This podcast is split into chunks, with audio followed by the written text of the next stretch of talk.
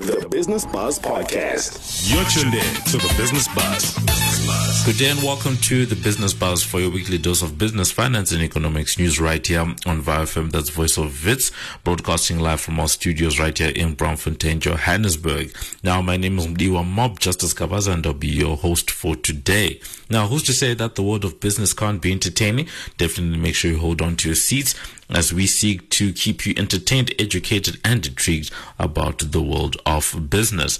Now, for this week, uh, the big news is that uh, we had uh, the family meeting on uh, Wednesday night. Uh, President Cyril Ramaphosa giving uh, South Africa news that the country will be moving to level one of the national lockdown to stop the spread of coronavirus um, that has been in place since the start of uh, uh, April, sort of late March into April, and now it means that the country's borders are going to be opened up amongst a host of things. And now uh, things are set to go back pretty much to normal.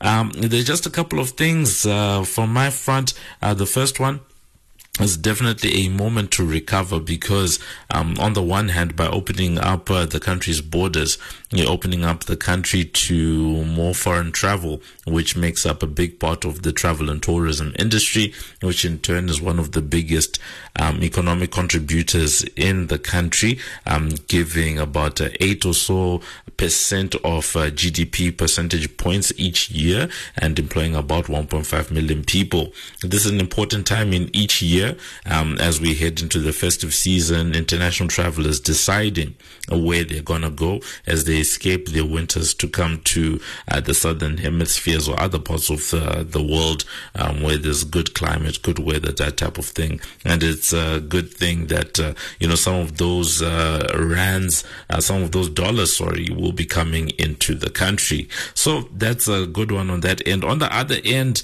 um, perhaps a good time for the country to be reimagining its position in the world uh, by also thinking about uh, putting in place some of the policy reforms um, that have been asked about and demanded uh, for a number of years by different and various players in and around the economy. Uh, because if ever there was a time where you're hearing that in the second quarter the economy shrunk by 51% um, quarter um, year on year, then if ever there was a time for you to be implementing policy reforms, this is the time. Now, for today, shifting over, um, one of the things that comes with any economy is being um, able to feed um, the country, make sure that there's food on the table, and a big contributor on that front is the agriculture economy, and that's what we're going to be talking about for today. Now, I'm sure we've all noticed that there have been disparities in the cost of groceries um, since the lockdown began. One may argue that this uh, has been um, a this, there's been a sequence of changes in eating habits uh, during the lockdown period. However, a non-government uh, organization based in Pietermaritzburg called uh, the Pietermaritzburg Economic Justice and Dignity Group has since released a monthly food price barometer, um, which has shown that food prices have significantly gone up.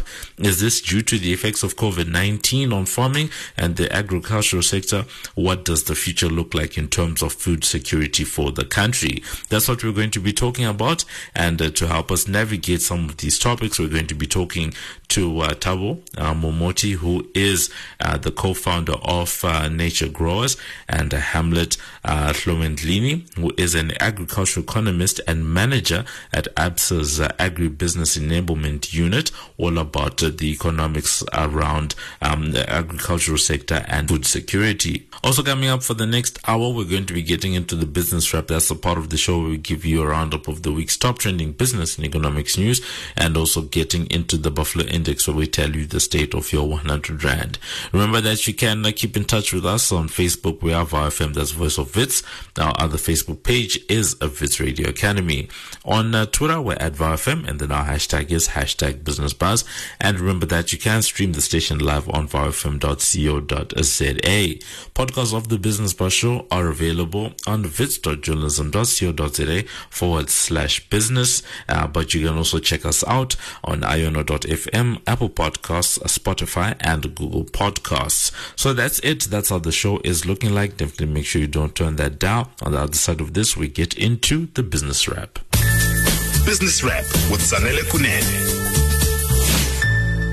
It's time for us to get into the business wrap, and we're joined by our financial expert, Zanele Kunene, who is a financial advisor at BDO Wealth Advisors, to give us some insight into what's going on in and around the economy.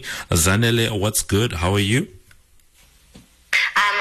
Absolutely amazing. This week we didn't have any cold weather, so we've been jogging, we've been healthy. It's been good. It's been good. It's been good.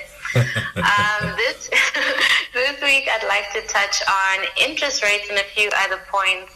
Um, so let's look at interest rates since it's highly topical. So they remain unchanged, and the two primary reasons why they remain unchanged is because um, the SARB would like to see the actual effect or impact the recent cuts have had on consumers and on the economy. And the second point is that um, you know, in the next month we are going to be having the midterm budget speech. So they'd like to hear what's being stated there so that both systems support each other. So that's going to be quite interesting to see what the midterm budget speech holds and what the SRB will respond to that. Um, with regard to the economy, you know, we are moving to level one at midnight next week, and the expectation is that every, you know, we'll go back to full operation so that the economy can be stimulated and that we could actually have some job creation. But with that being said, um, we have experienced quite a lot of job losses, you know, and one of the things that I've been noticing or the kind of conversations or client conversations we've been having is that people between the ages of 21 and 35 have now had to move back home. I don't know if maybe some of your friends or colleagues have, you know, be, have experienced that. Is that now, you know, their plans have to be placed on hold and they have to move back home.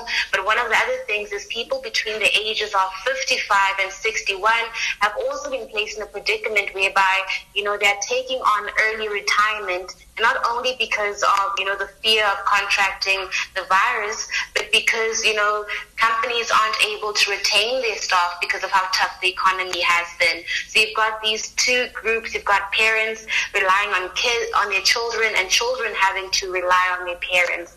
So I've jotted down some five points or five tips that people who are within that predicament uh, might benefit will benefit from. Um, so the first one is lease agreement. People think that you know you lose your job and you can just pack up and go. It doesn't work like that. You have to read your lease agreement. You have to know the penalties that come, you know, that will come from you exiting the contract early, which means please do speak to your landlord, negotiate with them, or even look at getting a roommate and, uh, you know, like weigh out your options. Don't just be like it is what it is because it is not. Um, the second point, the second point is when you lose your income, depending on the kind of uh, company you're working for, you also lose your group risk cover. Okay, so this is your life cover, your disability or income protector. You also lose that benefit as well, which means that you have to take it on on an individual basis. And when you take on risk cover on an individual basis, there is some underwriting, and underwriting is solely based on your lifestyle. So if you're a smoker, it's going to be hectic. So please do, um, you know, get various quotes, speak to um, your insurance companies and see which um, cover will work best for you because you have to be covered. You don't know what life will hold or you don't know what might happen in the future. The third part is uh, then again, depending on the kind of company you're working for, you probably had a provident fund or a pension fund. Um, don't just be like, I want to take all my money um, please do consider the tax implications that do apply um, because if you are under the age of 55 if you under if you are under the age of 55 the, you will be taxed on the withdrawal tax tables which means that the first 25,000 rand is tax free and any amount above that is taxed so just before you fill in the paperwork, consider the, t- the, the, tax implications that will apply. So do speak to your employee benefits consultant about that. Um, the fourth one, the fourth tip is expectations. So if you are moving back home, you cannot worsen the financial situation in the household. You know what I mean? When you come back home, the financial situation at home has to be the same or be better. And the only way to do so is to actually have um, a comprehensive household budget. So it means everyone must sit down and everyone must say what they can contribute. You cannot be freeloading on your parents There's no freeloading. We have to be financially independent, okay? Because you don't want to lose your financial independence in any way. So do have that conversation. It, it might be highly emotional. So maybe bringing in an independent um, person into the conversation will help facilitate that conversation slightly better. And the fifth one, the fifth tip, which I really, really love, and I think we should all be doing this, is upscaling your skills. So do this, do some courses. You know, there's so many courses out there. Update your LinkedIn profile, connect with those that you want to uh, be or in the industries you want to be in, um, just to increase the chances of you um, securing your next job within within such a within such a competitive market. So please do consider those five tips and you know, I wish you all the best. That that's that's all one could ever wish for. no, no, no. Thank you so much, Zanele. I think um, the next time we engage, we will be looking for, um, I guess, uh, some of the tips um, that people might uh, might want for, you know, starting a business. And when I say starting a business, I mean you are a financial planner, but rather, you know, how can you protect your personal finances as you, you know, embark on a, on a, what's it called, on an entrepreneurial journey? Because I think um, a lot of people at this time, like you said, people are losing jobs. Um, so a lot of people have decided that this is the time for them to, you know, move forward with some of the projects that they had started with. But, you know, there'll be a lot of conflation with your personal funds and all of that. So I think, you know, we, we would also benefit, I think, you know, to also hear how people can separate out some of those, uh, some of those things. I, I'm, I'll, I'll, I'll be looking forward to that one. 100%. And just to add on to that, I think not only starting a business, but people should also consider buying a business. You know, that's also an option. You know, so I think that could also be um, quite beneficial in the conversation to add someone who knows about how to actually buy a business. We, we, we not all, we cannot all start one, so mm. we could consider that as well.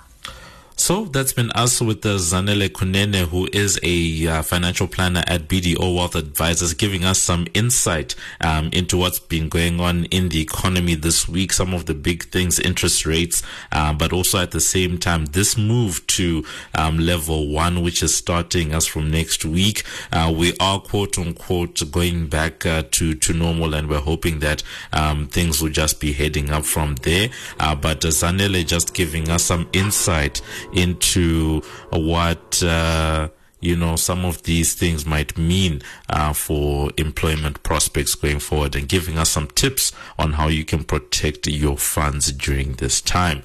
So that's been it on the other side of this we get into the state of your 100 rand. Keep it locked. This is the business buzz. Business wrap with zanele kunene The Buffalo Index on the Business Buzz. Now, as we get into the state of your 100 Rand, we refer back to um, the Pietermaritzburg Economic Justice and Dignity Group, which issued uh, the report that was saying that uh, the cost of the average household food basket in South Africa has actually increased. And they're saying that it's increased by nearly uh, three three fifths of a buffalo that's uh, 60 rand in August, and that uh, at the uh, you know over the last uh, five or so months of the lockdown, uh, the cost of the basket has actually increased by 7.8 percent uh, up uh, two and a half buffaloes or 250 rand. And then year on year it's increased uh, by about 13.2% or four buffaloes. Um, so in total uh, what we're looking at is that um, the price of uh, the normal household uh, basket um, went from 3067 rand that's 30 buffaloes and it's gone up by four buffaloes as I said as I alluded to just now.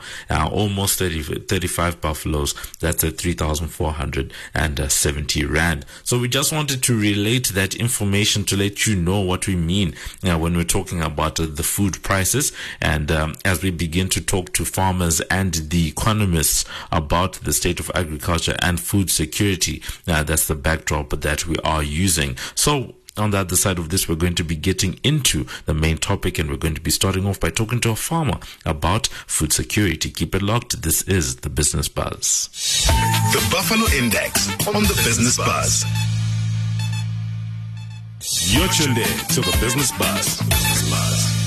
It's time for us to get into our main topic. And for today, as we said at the start of the show, we are talking about agricultural economics and food security in the country. An important topic at this time, um, as we, you know, mentioned earlier on the price of food and uh, groceries, you know, has been doing, you know, there's been some changes in the last couple of months. And we want to get to the bottom of it uh, by talking to some people that are actually um, in the industry to make us understand understand what's actually going on on the ground and um, the state of agriculture at the moment. You can also let us know if you want to engage with us uh, on Facebook. We are VFM, that's Voice of Wits. You can also find our other Facebook page that is the Wits Radio Academy. On Twitter, we're at VowFM and then our hashtag is hashtag business buzz. So to begin with, we wanted to, you know, maybe talk to someone who's actually yeah, very close um, to what's actually going on and uh, someone someone who's actually in the industry and who's actually farming. So we're joined on the line by uh, Thabo uh, Momoti, who is the co-founder of uh, Nature Growers, and he is a food security advocate. Uh, Thabo, greetings to you. Greetings, man. How are you? No, no, no, no. We're doing all right on this end. Thank you so much uh, for joining us. Um, I think for people that, uh, you know, may not have heard um, of yourself or nature growers, can you just give us a little bit of insight on that?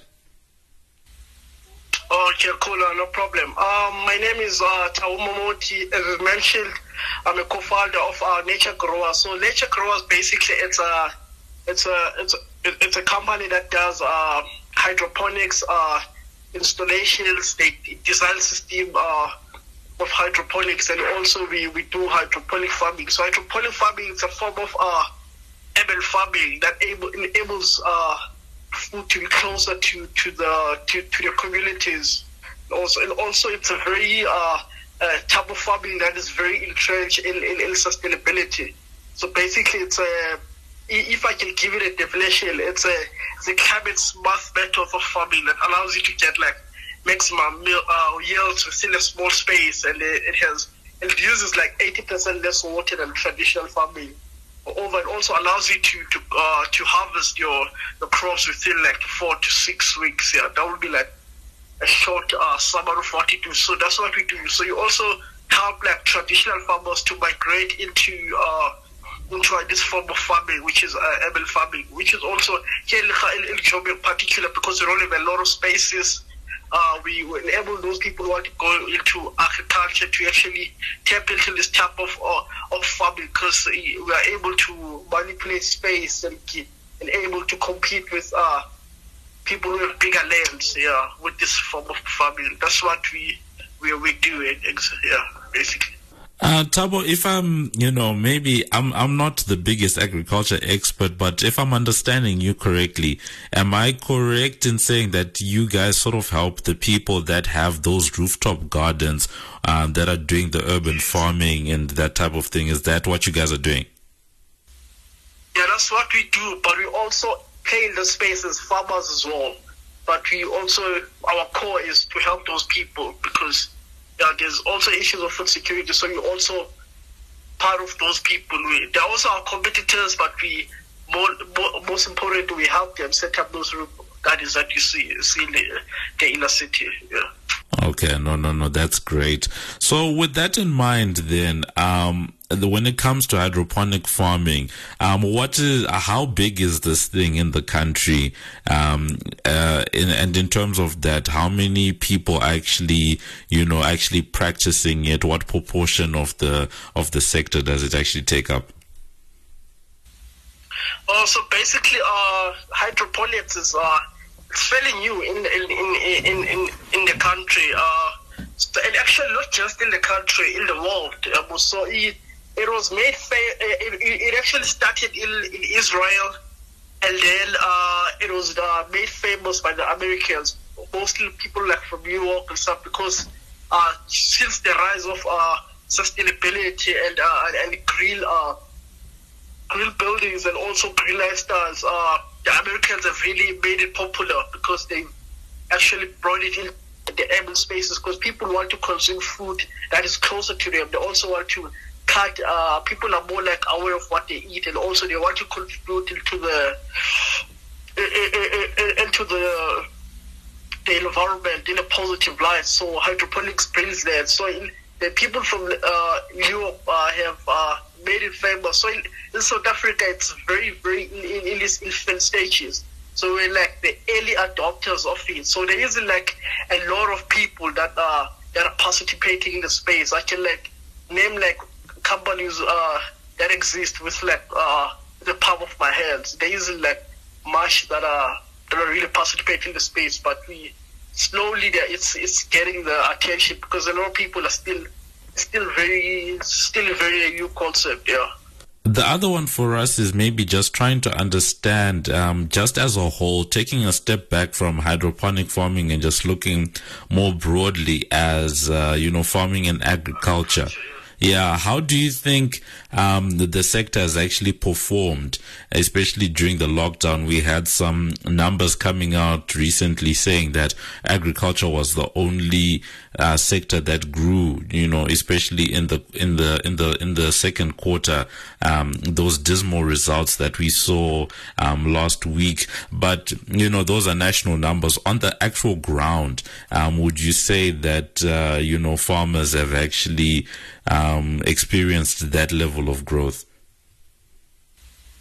Oh, okay, yeah, because uh, most of the numbers are taken from like uh, uh, big scale commercial uh, farmers. But however, uh, since like uh, e, uh, agriculture was like very fortunate that it, never went to, it's the only one of the few industries that they didn't really go into lockdown because it was about uh, named like an essential service provider. So during lockdown, it wasn't really affected much, and also it was also an advantage because uh, most of our ports were closed. So which means most of the uh, the uh, our value chain were supposed to like uh, most of the companies were sourced within the the country. So that pushed uh, made our of our, our, food uh, system to be very in demand. So that kind of increase our our value Besides that, we also, uh, as a sector as a whole, this country, uh, this year was really become was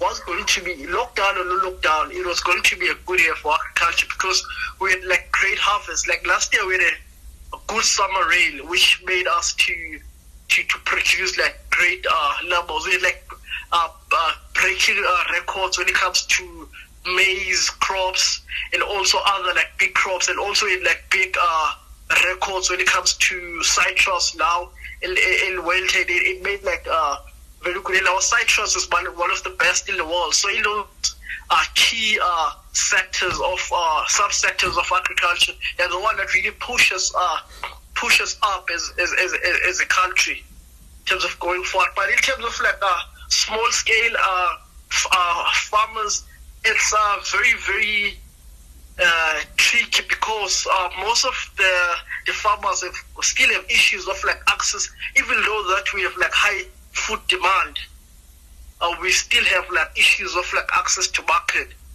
And another thing is that like uh, most, uh, even if the markets are there, the issue is uh, farmers are forced to like take price. They are mostly take uh, price takers than price givers. The demand may be there for food, but at what price are they taking your food? You understand?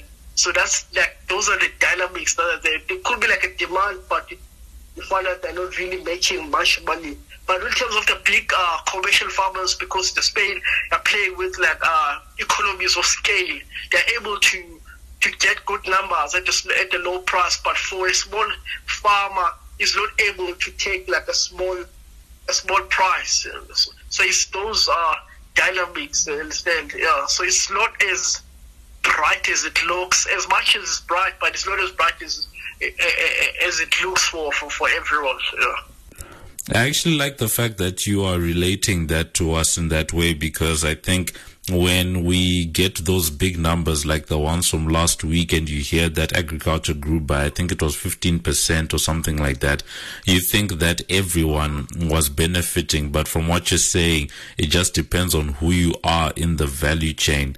So I want to just uh, maybe get your thoughts quickly because in the beginning, when you're talking about hydroponic farming, you're talking about the fact that um, you can use less land, less water, all of those things. Do you think that type of farming could actually help small scale farmers to be able to reduce the type of costs that usually um, are a barrier for scale for small scale farmers to actually get into um, farming. You know, some of the heavy input costs, fertilizers, you know, getting bank loans, etc. Do you think hydroponic farming sort of helps to reduce the type of costs that a farmer um, has to endure?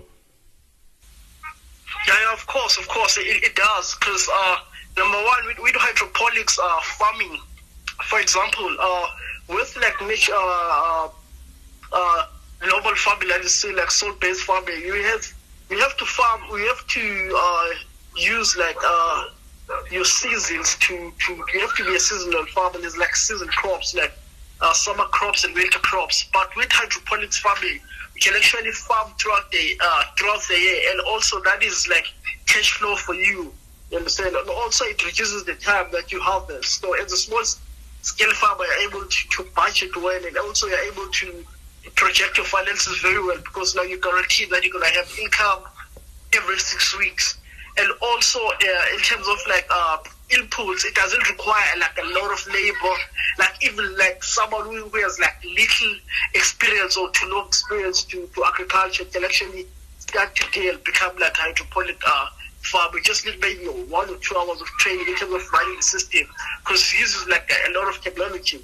Um, so even if you are not really a skilled farmer, we can able to plug into the system and, and grow food. And also we are able to compete in terms of like uh, the quality of food.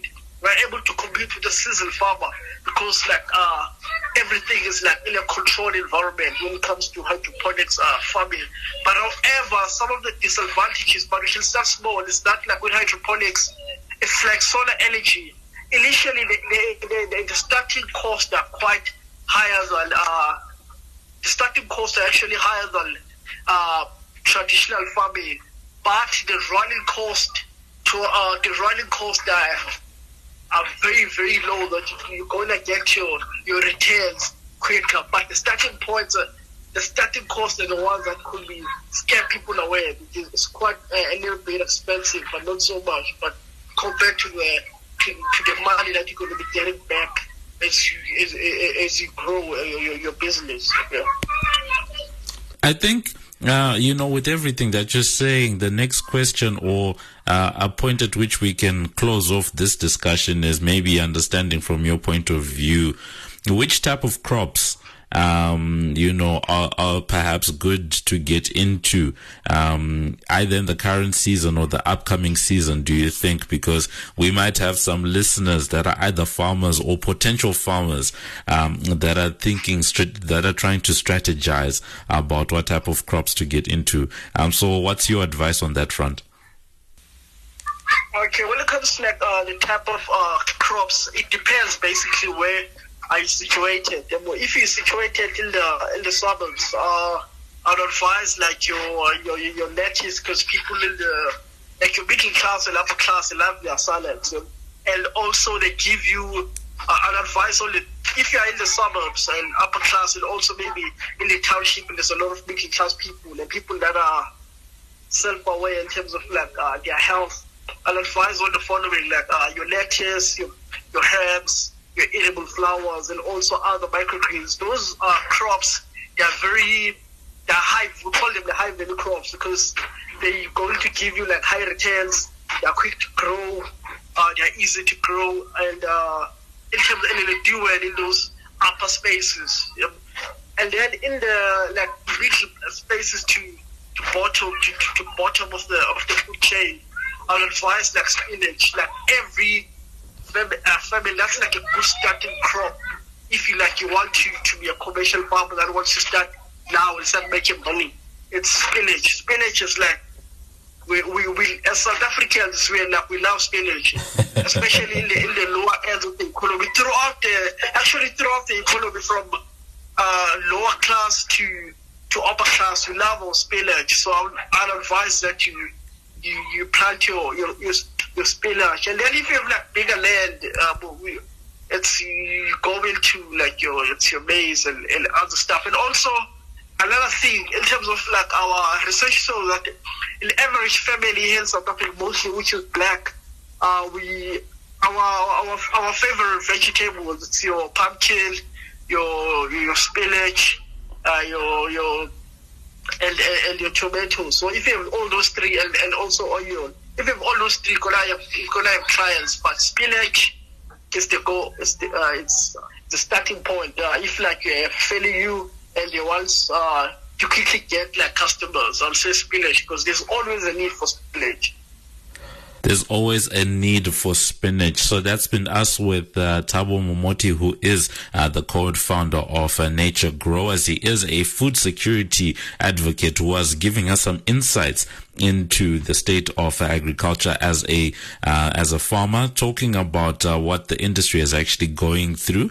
Um, you know, advocating for hydroponic farming, um, where they are using a lot of uh, you know new techniques and technology um, to be able to utilize space more effectively, um, using less resources um, for high crop yields. And he's saying that it's a very good way for farmers to get into uh, producing crops with short time spans and uh, less land, and then actually being able to compete uh, with some of the more established players. Also, just giving us some insights to say that as much as the country did experience uh, that b- big growth in agriculture in the second quarter, as reported by Stats SA, um, that uh, a lot of uh, that uh, was to the benefit of mainly commercial farmers, and that small scale farmers still have a lot of issues that they're dealing with, particularly access to markets. So that's been it on the other side of this. We continue with the show. Keep it locked. This is the Business Buzz. You're tuned in to the Business Buzz. In our COVID Business Watch, we look at the impact of COVID 19 on various businesses in and around South Africa. And in this week's edition, we'll be speaking uh, to Dineo Mochoko, a 25 year old qualified dental nurse currently based in uh, Johannesburg, who runs a cleaning company uh, called uh, Sineo Cleaning Services. Um, which she started in uh, 2019. You can find them on um, Instagram. That's Sineo Cleaning Services. It's the same um, name on Facebook as well. Now, our producer, uh, Gloria Mabuza, spoke to her and uh, she asked her these uh, particular questions.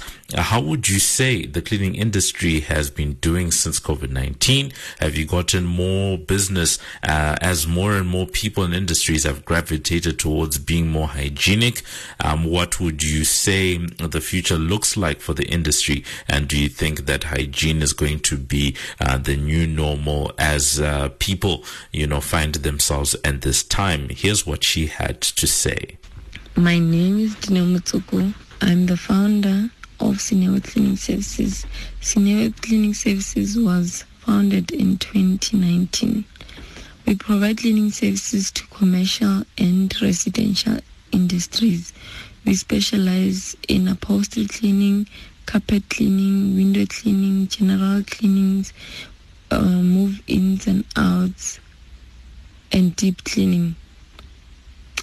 Uh, our company was badly affected by COVID 19 because, as a small enterprise, we were sidelined by most uh, companies that needed cleaning services. The companies that benefited from COVID-19 was the big companies that were able to acquire uh, cleaning contracts with hospitals, with uh, big corporations that were able to remain open during the COVID-19 period. The small our businesses uh, suffered due to this COVID 19 because uh, the companies that remained open during this pandemic were big corporates, and big corporates don't necessarily opt to use small cleaning businesses to clean their premises. So most big cleaning companies benefited from this pandemic because they were able to acquire and um, get contracts with those big companies. So most uh, of small cleaning businesses were badly affected by this COVID-19, even though more people have gravitated towards being more hygienic, um, but they prefer doing it for themselves now than hiring someone and having people in their um, in their space to do it. Um, especially for residential industry.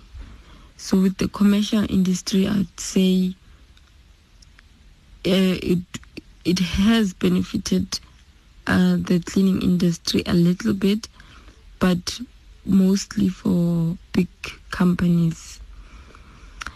I would say the the future of the cleaning industry looks promising because uh, a lot of people are now aware of how important it is to keep their premises cleaned and well maintained.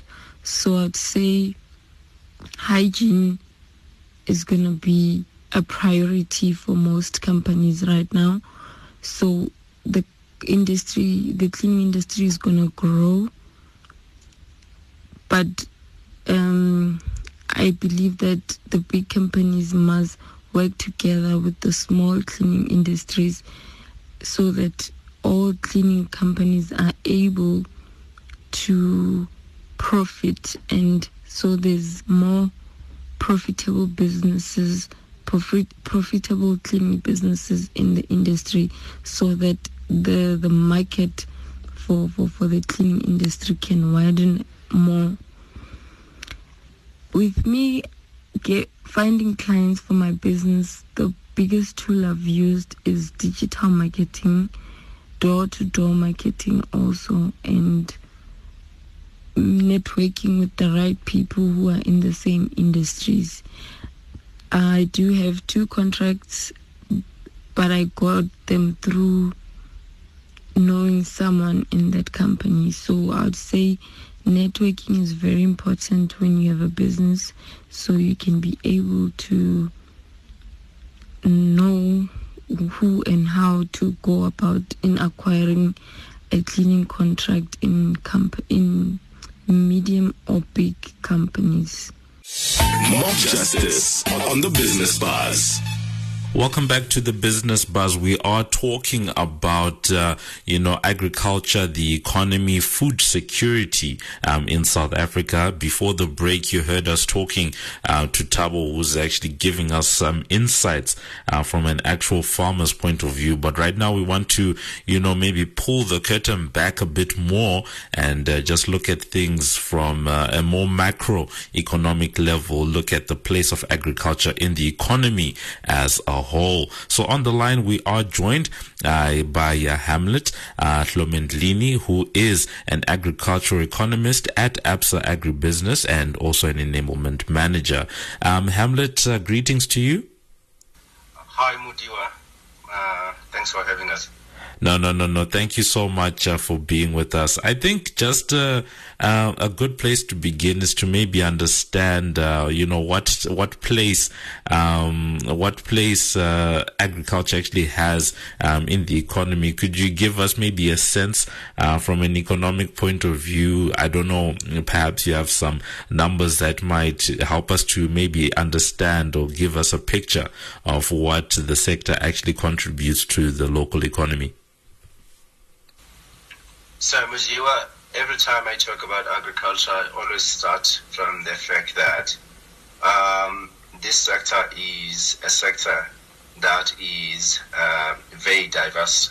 In first of all, um, we've got um, many different uh, uh, farmers in the agricultural sector, from a smallholder uh, point of view uh, to a commercial um, farmer's perspective But if you look at it from a commercial point of view um, in farming, it's, it's what drives uh, the agricultural economy from a production perspective. perspective the, the commercial agriculture, uh, agricultural producers, those are the commercial farmers, uh, which are just over 40,000. They produce over 80% of what we consume. Uh, I mean, of what the total agricultural output is in South Africa. And from a consumption point of view, 40%, over 45% of that is, is, is consumed locally and, and, and, and around 42, 52% goes for the export market. And the sector, specifically the commercial side, is also a critical contributor to an employment uh, contribution, uh, I mean, creation perspective, um, employing over 865 people in the sector. So, in that, um, I just want to highlight the fact that the sector is not just important from a job creation perspective or even um, uh, contributing to the country's GDP, but also it's a very, very significant uh, contributor to the export earnings that South Africa gets because, like I said, out of um, the 80% that uh, the agricultural uh, community produce from a commercial point of view, as 58% goes for the export market. So that is that is really huge. Um, so that, that that's what I want to start with and say uh, we just saw in the in the GDP numbers that came out last week for the second quarter that the agricultural sector was the only sector that was able to record or just to record a positive growth of over 15%, whereas the overall economy shrinked by 51% and at the and this happened because of course of the lockdown restrictions that affected other sectors that were not actually classified as essential. But agriculture most of it was classified as as essential. But that's not only the contributor that made us uh, to to to to register the growth that we saw. It's also coming at the back of uh, an improved agricultural output across all uh, subsectors of the sector, looking at the field crops, looking at the horticulture, and also at the livestock point of view.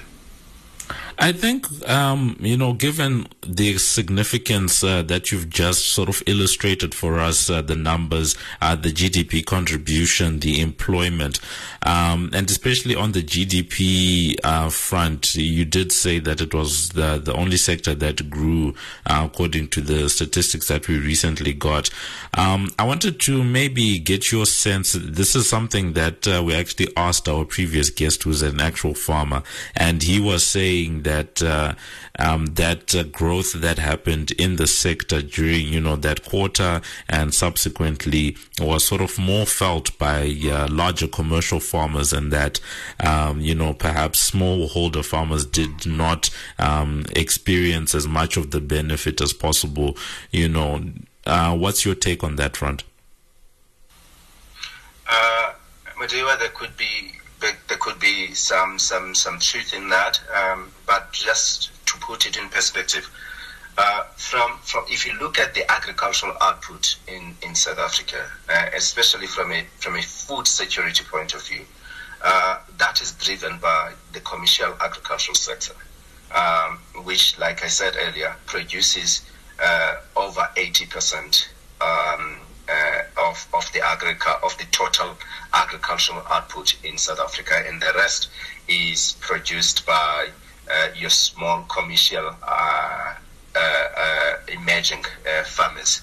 Um, so so so it's it's it's not surprised that there would be that sort of like a sentiment, but it doesn't change the fact that um, what has we have seen over the years, it's actually still happening. Yes, when you look at the pandemic and you look at where it has had a, a, a, an inverse impact at most in the agricultural sector, you would look, you would see that maybe your small scale farmers um, were not as much equipped as your commercial uh, farmers are given the fact that your commercial farmers are very well mechanized. You know, uh, the use of technology in the commercial farming is at the at the highest level. It's actually uh, competitive, you know, to to major agricultural producing countries in the world. Whereas if you look at the smallholder farming, for instance, mechanization is very low you know, uh, because the economies of scale there they are very very low. So it, it's not surprising that productivity has gone down during the period of lockdown, especially given the fact that there were uh, restrictions put in place, um, such as uh, social distancing, where in a certain number of people could not be uh, gathered in one place. And unfortunately, in the second, in, in, in the smallholder farming, you know, it's driven uh, by by labor, intensive labor, and due to the fact that there were restrictions um, uh, put in place, like I said, uh, relating to social distancing, you could not see a lot of activities taking place on their farms because they had to sort of like leave production and start social distancing um, as was required. Whereas on the other side, when you look at the commercial sector, because they are very well mechanized, they used machineries to to continue doing what they were doing, and that's why you see these disparities, and that is why the previous speaker that you spoke to alluded to. It's because of those disparities that we there. Uh, it's not like farmers or commercial farmers got more support from any space or from any, uh, uh, let's say, government, for instance, provided uh, support to them. It's not like that. It's just that because they are they, they from a, a, um, a mechanization point of view, small scale farmers are actually not at the point where we can say um, they can deal without labor. I think the way that you've explained it, you know, quite uh, succinctly, um, you know, I guess illustrates uh, the disparities that you talk about and maybe uh, makes us understand a bit more, you know, some of the dynamics that are at play um, between the different type of farmers in South Africa. Uh, but, you know, sort of switching over back to that um, macro level, the numbers that you were talking about earlier on, do you anticipate that uh, growth in the sector is likely to um, continue or is it uh, you know, uh, going to plateau from this point? Uh, most definitely, we're going to see um, growth continuing um, uh, into the, the, the, third quarter of this year and also the fourth quarter of this year. Uh, this is at the backdrop of very improved production conditions that we have seen um, uh, uh, since we have been confronted by a number of issues, including drought um, and, and, and, and other issues that uh, relate to, to diseases and uh, um, pests that actually infested um, the, the maize industry a few years back. So, so, so we at this stage we, we think that we actually in the good place as the sector to to to continue with the growth that we we we have started seeing in the first and second quarter, uh, and we we we certainly sure that it will actually have spillover spillovers to 2021 and perhaps even 2022 if the production conditions remain favorable to the sector. And you, you, you're going to, I'm sure you have heard that, for instance, if you're looking at the grain industry, we are expecting a, a, record, you know, um, uh, harvest this year, which is actually uh, much bigger than it was last year. And also, if you look at the at the winter crop, which is actually uh, mainly planted in the Western Cape, the wheat industry is expecting that uh, wheat will actually be the highest record uh, in this year compared to, to, to, to other years, reaching over 1.9 uh, hectares. And that will actually mean that as South Africa, our imports, because we are not a country that is very, very competitive when it comes to the production of wheat, but because we are going to see a surge in the production this year, our wheat imports are going are likely to go down this year uh, because of the productivity that we're going to see. So on the spectrum, we're seeing that the agricultural sector is is just looking very good um, in 2020, and that will have spillovers in in the next uh, year or two. Uh, this year, we're anticipating that it, it, it, it might grow by up to 10%, and then next year go to its usual levels of about 6% year on year. And then the other one, uh, in the interest of time, uh, you know, I guess you could answer this uh, together is uh, how has, uh, I guess, South Africa's agricultural sector done, I guess, in comparison at the moment? How is it doing in comparison to some of its regional peers? And uh, for the consumer, um, you know, what, what, what, how, what's your take on food prices? Okay, maybe I should start with the last question. Um, uh, if you look at the food prices, um, food prices prices are just a function of supply and demand. You know, um, uh, we, we we have seen um, during the period of um, the lockdown initially that the when we started there was a lot of panic buying that was taking place and people were actually scared that we might run out of food you know and and and that did not happen the reason why it did not happen is because South Africa is actually at a, a very good position when when you when you look at a, a food security point of view. Um, we, we we have actually enough food in this country to to to, to keep us going for for, for, for, for, for some time. And if our farmers uh, stay on the farm and and keep on producing, we we are we are safe. And if you look at what is happening also in the region, um, uh, South Africa is actually um, at the best place compared to, to, to many other countries in the region. You saw in East Africa the infestation of the locust, which actually killed all the, the, the, the, the maize crop in that region. And uh, because of that, South Africa will have to come in, you know, and, and, and, and help the region uh, from that perspective. You're seeing what is happening in Zimbabwe at the moment. There's a lot of uh, sort of like instability in, in the agricultural sector. Uh, it, it, dates back to, to, to many years in history, but South Africa is actually the country that will be pulled in to, to, to help when they need help. And certainly, if you look at Namibia, you look at Botswana, which are actually very, very competitive, maybe when you look at the livestock industry or meat industry, but from a crop perspective, they are not as competitive as South Africa is, and South Africa will also might also have to come in and help uh, should they be required should we be required to do that.